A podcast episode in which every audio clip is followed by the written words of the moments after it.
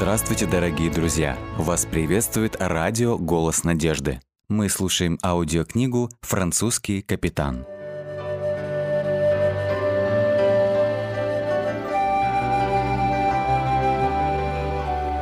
Глава 19. Нью-Йорк. Город Чарльстон в 1700 году не представлял из себя ничего особенного и ничем не мог впечатлить семьи наших переселенцев, привыкших к развитому по тем временам Бристолю. Но сам факт прибытия в цивилизованное место, как назвала его Сюзанна, поднял их настроение и придал сил для дальнейшего путешествия после двухнедельного пути из Барбадоса. Не раз они с тоской поглядывали на острова, мимо которых проходили, но Андре был полон решимости держаться рядом с бригом военно-морского флота. «Так гораздо безопаснее для нас», — снова и снова твердил он. Потребовался весь его авторитет и полномочия, чтобы убедить своих пассажиров, что такое безостановочное движение было в их интересах. Только так они могли достичь цели своего плавания, не рискуя стать добычей пиратов. Он слишком хорошо знал, какие опасности поджидали незащищенные суда в Карибском море. На Барбадосе он слышал много рассказов о безжалостных морских разбойниках и был предупрежден, что нужно быть начеку. Тем не менее, пассажиры команды «Либерти» с вожделением смотрели на пышные Карибы, когда проходили через Сент-Винсент и дальше в открытое море на северо-запад, чтобы пройти между двумя испанскими островами Пуэрто-Рико и Гаити. Оттуда их маршрут лежал прямо на Чарльстон. «Добро пожаловать в самый важный портовый город к югу от Нью-Йорка», приветствовал Либерти начальник порта, когда они пришвартовались в гавани. «Похоже, вам нужно место для отдыха. Как долго вы намерены оставаться у нас?» «Только пару дней, не больше. Мы направляемся в Нью-Йорк», Андрей ответил достаточно громко, чтобы напомнить всем на борту, что и здесь их остановка будет короткой. «Вы, кажется, говорите с французским акцентом, мистер?» «Ну, это потому, что я француз», — несколько раздраженно пояснил Андре. Ему хотелось поскорее привести в порядок лодку, чтобы сойти на берег вместе с семьей, которая нуждалась в такой прогулке. Скоро они уже шли между носильщиками в доках, глядя, как те перетаскивают грузы во всех направлениях. «Папа, папа, а что это за люди?» — прошептала Джудит, указывая на двух мужчин, поднимающих матросский сундук. «Это выходцы из туземцев», — ответил он, когда взглянул туда, куда она показывала. Они называют их индейцами. Это рабы, но, похоже, черные африканцы начинают все больше замещать их. Вот теперь и ты видишь, что такое работорговля. Сюзанна, которая стояла рядом, вздрогнула и повлекла детей в сторону. Они прочли надпись на стене ближайшего дома. «Митинг-стрит». Улица была сплошь заполнена магазинами и закусочными. В воздухе поплыл звон церковных колоколов, звук которого они не слышали в течение нескольких месяцев и который на мгновение заставил их остановиться. В верхнем конце улицы, чуть поодаль от них, виднелась небольшая деревянная церковь. «По крайней мере, здесь есть христиане», — вздохнула Сюзанна. Они вошли в таверну и по приглашению хозяина сели за длинный стол рядом с хорошо одетой парой, Разговорившись с соседями, Ламаро понял, что те тоже французы. Да, мы гугеноты, бежавшие от, из Рашфора почти 15 лет назад, когда Людовик отменил нацкий эдикт. Мужчина выглядел человеком воспитанным и имел утонченные манеры. «Я Пьер Блондо, а это моя жена Мария». Он решил сделать для них краткий экскурс в историю города, в который они прибыли. Чарльстон был основан 30 лет назад восемью богатыми англичанами, которые называли себя господами-собственниками. Они были посланы его величеством Чарльзом II специально для постройки города как центра этой колонии, которую они назвали Каролина или Каролус. Это латинский вариант имени Чарльз, в честь его величества Чарльза I. Им весьма помогали гугеноты, такие же, как мы, прибывшие сюда на хорошем корабле «Ричмонд» 20 лет назад. Затем последовало долгое повествование о развитии и достопримечательностях города, который им настоятельно рекомендовалось посетить. «Сегодня после обеда мы идем осматривать достопримечательности», объявил Сюзанне и детям Андре. «А потом мы должны быть готовы на всех парах отправиться в наш новый дом, Нью-Йорк». Его энтузиазм был заразительным, и семья пребывала в веселом расположении духа. Они прошли почти милю пешком до главного рынка, остановившись лишь раз, чтобы заглянуть в церковь с колоколами, известную как церковь святого Михаила. После посещения рынка они вернулись на несколько кварталов вниз по Броуд-стрит, пораженные размерами домов, построенных на этой модной улице. Многие здания были в лесах, и, разговорившись с рабочими, они узнали, что два месяца назад мощный шторм с океана повредил жалюзи и черепицу. А вслед за штормом и того хуже произошло землетрясение, в результате чего пострадали стены и стали провисать полы. Кажется, это место подвержено стихийным бедствиям, заметила Сюзанна, когда они направились обратно в доки. Но у него есть свое очарование. Однако и я могла бы вполне наслаждаться жизнью здесь, если бы не эта работорговля, совсем как в Бристоле. Почти у каждого рабы. Это дьявольское дело. Я думаю, Нью-Йорк придется тебе гораздо более по вкусу, моя дорогая. Мы должны двигаться вперед, а то никогда не доберемся туда. Когда они вернулись в доки, капитан Кестрелла сообщил Андре, что решил еще задержаться в Чарльстоне, чтобы дать своей семье время решить, хотят ли они остаться здесь навсегда. Некоторые из его пассажиров оплатили путешествие только до Чарльстона, поскольку это было самое южное британское поселение в североамериканских колониях. Если же он все-таки решится плыть дальше, ему придется набирать новую команду, что займет несколько недель. В конце следующего дня Либерти снова была готова к отплытию. Все столпились на берегу и смотрели, как этот гостеприимный город остается позади. Но они были теперь в безопасности в британских водах, и мысли их устремлялись к тому месту, о котором все они давно молились и мечтали — к Нью-Йорку. И тут, как если бы Бог хотел, чтобы они глубже оценили его защиту в пути, начался совсем неожиданный зимний шторм. Маленький корабль иммигрантов удалялся от побережья. Сначала пошел сильный дождь, вскоре превратившийся, однако, в настоящую бурю с ветром такой силы, что Андрей не мог припомнить за всю историю своих морских странствий. Опять все женщины и дети были отправлены по каютам под палубой, а оставшиеся на палубе мужчины вынуждены были обвязать себя веревками, чтобы их не унесло в бушующую бездну. Андре старался увести корабль подальше в море, опасаясь, чтобы он не был выброшен на мель. В течение нескольких часов продолжалась эта битва между людьми и природой. После захода солнца буря утихла, и суденышко, наконец, снова приняло вертикальное положение на гигантских водных перекатах, что все еще напоминали о буйстве стихии. Однако, когда им уже казалось, что опасность миновала, внезапный град обрушился на палубу и забрасывал их почти полчаса. К утру не осталось никаких признаков шторма. Солнце ярко светило, так что Андре снова решился идти в пределах видимости земли. «Пока еще здесь ранняя весна», — напомнил он всем, — «но скоро будет лето». Ему удалось приободрить своих людей, как он делал это много раз в течение всего плавания. Но в целом эта поездка ужасно утомила его.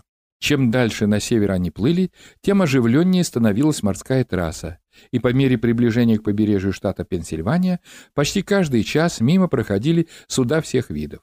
Его пассажиры теперь были полны энтузиазма, несмотря на то, что температура падала до легких заморозков, как только заходило солнце. Такая погода не очень-то отличалась от той, к которой они привыкли в Бристоле. И люди на борту «Либерти» нашли климат вполне бодрящим. Когда они проходили через пролив, ведущий в гавань Нью-Йорка, волнение охватило их сердца. «Это наша земля обетованная!» — восклицали некоторые. Андре попытался вернуть их к реальности. «Да, это хороший город, но и здесь есть свои минусы. Когда мы остановимся в доках на пристани, не позволяйте никому нести ваши вещи. Вы должны делать это сами, даже если придется сделать несколько заходов. Мы выставим охранников на борту, пока все личные вещи не будут выгружены. Он продолжал перечислять меры предосторожности, потому что знал, что иммигранты могут стать легкой добычей для авантюристов и проходимцев, которых было немало на этом конце земли. По мере продвижения вверх по реке Гудзон перед путешественниками открывалась панорама города с его крепостью в окружении впечатляющих зданий. Пассажиры были очарованы и притихли. Внезапно Андре понял, что все они плакали. Напряжение долгого и опасного путешествия, вид желанного города, к которому они стремились, все это вдруг прорвалось наружу слезами. Солнце пробивалось сквозь тучи, чтобы украсить Нью-Йорк золотым ореолом. Они скользили вверх по реке, а затем повернули на восток к гавани. Андрей подавил собственные слезы и начал отрывисто отдавать приказы. «Подготовка к причалу! Необходимость подготовки к высадке заставила экипаж перейти к действиям. Сентиментальность была отброшена, и все семьи на Либерти начали собирать свой багаж для транспортировки на землю. Как Андрей предсказал, приход их корабля собрал орды носильщиков с повозками, наперебой предлагающих свои услуги. Когда первые пассажиры спустились по трапу, собравшимся доброхотам стало ясно, что прибывший корабль был французским. Те, кто говорил по-французски, вышли вперед, чтобы вести переговоры о своих услугах. Андре мог бы поклясться, что никогда не видел, чтобы судно так быстро высаживало своих пассажиров. В течение часа на борту не осталось никого, кроме его собственной семьи и Катрин с Даниилом. День уже был на исходе, поэтому Андре предложил им оставаться на борту до утра, и они согласились. Но на следующее утро уже ничто не могло удержать людей на судне. Они наняли несколько телег для перевозки своих пожитков в дом, который Андре был вынужден приобрести, не глядя. «О, Андре, посмотри на это место! Похоже, никто не жил здесь в течение нескольких месяцев», — ахнула Сюзанна, когда они подошли к белым двухэтажным деревянным каркасным домам. Это очевидно, что домом давно не занимались. Но, по крайней мере, это крыша над головой, пока мы не сможем найти что-то лучшее, любовь моя», — попытался успокоить ее муж. Дом был в плохом состоянии, и мужчины не могли сдержать тяжкого вздоха, глядя на него. Но было видно, что со временем, приложив руки, они смогут привести его в полный порядок. Детям дом казался огромным. Они с готовностью выпрыгнули из повозки и побежали проверять каждую комнату. Здесь было четыре спальни, поэтому по одной отвели родителям, одну девочкам Элизабет и Джудит и одну мальчикам Даниэлю и Чарльзу. Семьи Ламаро и Жандин начинали обосновываться в новом городе. Два дня спустя они уже отправились за несколько кварталов в Петтикот-Лейн, где располагалась небольшая французская церковь Нью-Йорка. Помещение было уже переполнено, и многие люди были вынуждены стоять вдоль стен в течение всей службы. Вновь прибывшие вскоре узнали о планах общины в ближайшее время начать строить новый храм. Недвижимость была приобретена на Брод-стрит, недалеко от новой ратуши. После службы Андрей и Даниил говорили с пастором об этом. «Нам на самом деле повезло приобрести эту землю недалеко от будущего центра. Это такое преимущество — служить своему народу в этом городе», — сказал старик. На новых прихожан все эти перспективы произвели впечатление. Глядя на старое здание, в котором они находились, с его голыми стенами, потемневшими от свечного чада, они понимали, что отныне будут проводить свое свободное время в работе над новым проектом. Несколько недель спустя они уже присутствовали на церемонии посвящения вновь приобретенного участка под строительство церкви. Андре понравилась атмосфера этого места, живописно окруженного деревьями, где еще оставалось достаточно места, чтобы община могла иметь собственное кладбище. Церемония заставила его почувствовать, что он прибыл туда, где останется жить надолго, может быть, навсегда. Ощущение шумного растущего города, возможностей, которые он предлагал новичку, и комфорт, который теперь могла позволить себе его семья, вызывали чувство удовлетворенности, позабытое им с тех давних пор, как молодым человеком он прибыл в Мишер и стал сотрудничать с любимым дядей Андре. Недавнее заявление губернатора в Бастоне дало ему представление о позиции в отношении его прежних гонителей в этой новой земле. Правительство приняло закон изгнать католических священников из колонии. Более того, было заявлено, что любая попытка проникновения сюда с целью обращения или влияния на индейцев грозит повешением. Самой горячей темой для обсуждения в те дни у горожан недавняя поимка в Бостоне пирата, известного как капитан Кид, Шотландец был, пожалуй, одним из самых грозных пиратов Карибского моря. Хотя начинал он как герой. В войнах между Францией и Англией он прославился своей храбростью, нападая на французские корабли и захватывая их грузы. Он женился на дочери землевладельца в Нью-Йорке, чтобы стать гражданином города. Он считался почетным капитаном дальнего плавания, и лондонские коммерсанты назначили его ответственным за торговые пути в восточноафриканском регионе. Но там он соблазнился пиратской наживой и в конце концов вернулся в Нью-Йорк, где был отвергнут своими покровителями и попал в черные списки правительства, рассказал Андрей Даниэлю какой-то капитан на пристанях. Губернатор Белмонт, зная, какую бурю негодования его делишки вызвали в Лондоне, не мог не заключить его в тюрьму. И вот он сидит в тюрьме, в то время как правительство Его Величества решает, что с ним делать. Из героя превратился в заключенного. Вот как бывает. За короткое время дом был отремонтирован и выглядел презентабельно. Женщины были заняты ведением домашнего хозяйства, и мужчины знали, что теперь пришло время подумать о заработках для семьи. Давай посмотрим, что за бизнес можно организовать, чтобы впоследствии приобрести дом нашей мечты, сказал Андре Даниилу, откладывая молоток после замены деревянных створок на окнах. Пришло время нам с тобой искать свою фортуну, добрый человек. Они решили взять верную Либерти для первой поездки с грузом в Чарльстон. Поездка эта оказалась ничем не примечательна, кроме хорошей прибыли. Они обнаружили, что могут зарабатывать в два раза больше, чем в Бристоле, при меньшей конкуренции. Дело обещало стать хорошим источником дохода. Единственное сожаление вызывал тот факт, что оно требовало постоянного отсутствия, а им так хотелось проводить больше времени среди своих семей и участвовать в событиях в церкви и в городе. Когда они вернулись, у Катрин была новость. Она ждала ребенка, уже второго, после первого сына Чарльза. Пока мужчины были в своем пятом коммерческом путешествии, родился маленький Жан. Они также были далеко, когда в город пришла новость о смерти лорда Белмонта. Но они прибыли как раз вовремя, чтобы услышать о повешении капитана Кида в Лондоне. Казнь не обошлась без происшествия, и Кид стал известен как человек, который умер дважды. Веревка оборвалась, и ему пришлось быть повешенным во второй раз. В конце концов его тело облили смолой и бросили в железную клетку, чтобы отправить в Лондон и повесить на берегу реки Темзы в качестве урока для тех, кто мечтал о пиратской жизни. Но это не произвело большого эффекта в новом свете.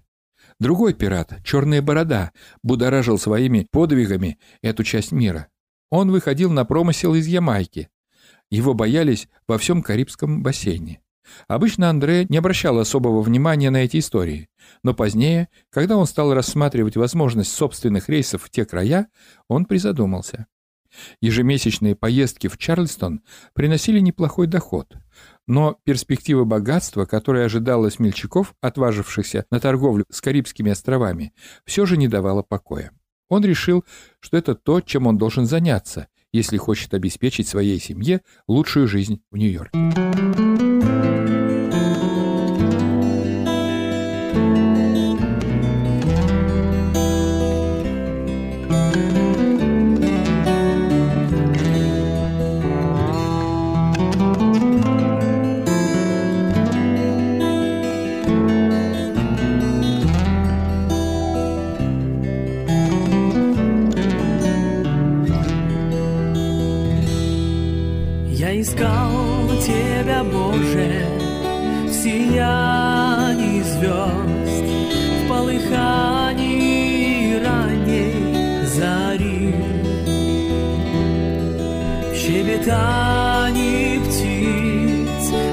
Белизне облаков, виноградной лозе у реки.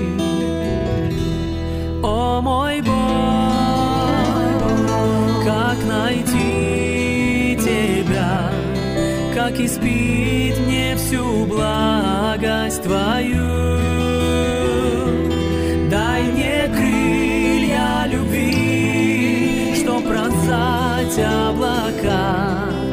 С тобою быть вечно в раю. Дай мне крылья любви, что пронзать облака и с тобою быть вечно в раю. А когда я устал и возлег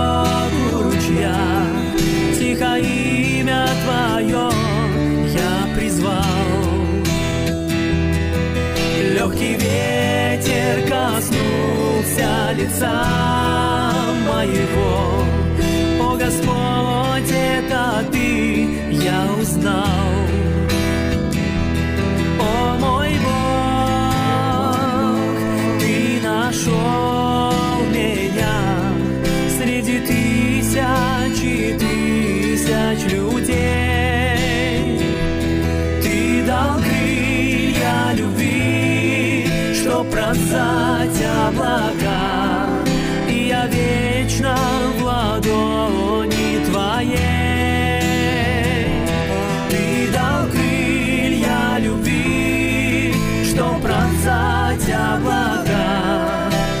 любви, что пронзать облака, я вечно в ладони твоей.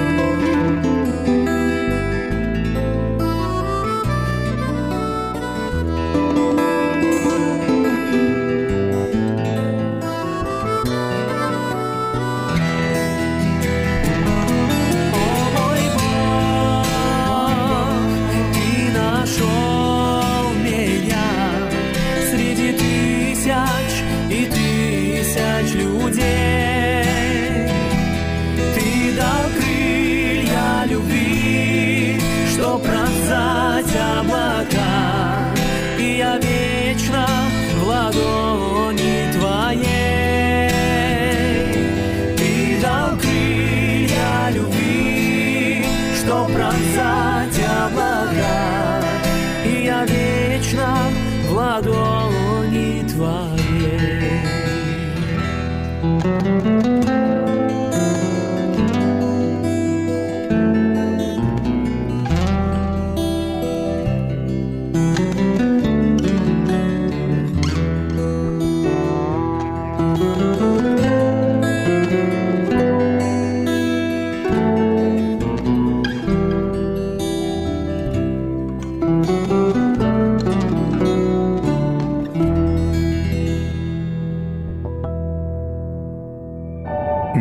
принесем еще парочку.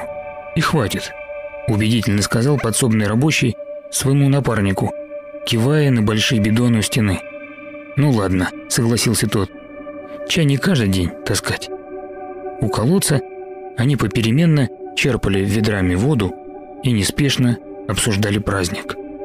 Обратно нести бидоны надо было в гору, и потому ходили два раза. Когда закончили, то уставшие сели во дворе у стены рядом с натасканной водой и молча ждали распоряжений. К ним вышел молодой мужчина, наверное, из гостей, и присел напротив. Он молчаливо и пристально смотрел на них. Один из рабочих хотел что-то сказать, но мужчина приложил палец к своим губам и чуть слышно шепнул. Тихо. В его взгляде не было ничего насмешливого или вызывающего, но была незнакомая для этих людей таинственность. Они чувствовали, что его присутствие завораживает их и проникались доверием к человеку, обладающему такой силой. Мужчина отвел от них взгляд и посмотрел на стоявшие рядом емкости с водой. Подсобники переглянулись, и один робко сказал. «Вода это. Мы принесли. Вдвоем». Мужчина слушал их, не отводя пристального взгляда сосудов. Кто-то со свадьбы сказал «Вот мы и принесли», поддержав товарища, продолжил другой рабочий. Задумчивый гость пришел в себя, улыбнулся и, вставший бодро, подошел к посуде, доверху залитой водой. Два работника тоже встали и невольно ожидали слов странного незнакомца. «Я лично приглашаю вас на свадебное торжество», с оттенком торжественности начал мужчина. «На другое, великое и как дорогих гостей». Закончив, он в упор посмотрел на удивленные мужские лица. «Налейте пару кувшинов и отнесите за стол», — попросил он и, не оглядываясь, скрылся внутри. Они налили два кувшина, и один понес на праздник, а второй, в раздумьях, сел обратно. Через пару минут из двери выбежал жених, разгоряченный торжеством и, оглядываясь, искал бидоны. Увидев их и рабочего, восторженно спросил. «Ребята, откуда вы взяли это вино?» Евангелие от Иоанна, глава 2. С вами был Александр Медведков. Заходите, пишите и оставляйте отзывы на сайте голоснадежды.ру.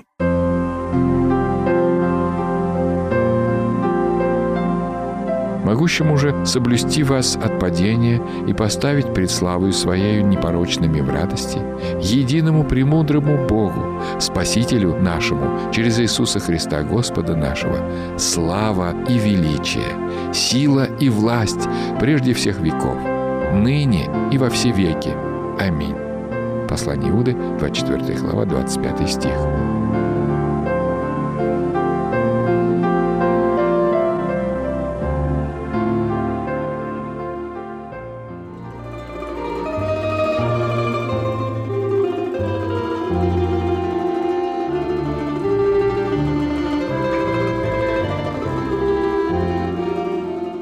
Дорогие друзья, вы можете оставить свои сообщения через WhatsApp и Viber по номеру плюс 7 915 688 7601 или позвонить нам на бесплатную линию, которая работает на территории Российской Федерации. Номер 8 800 100 ровно 1844.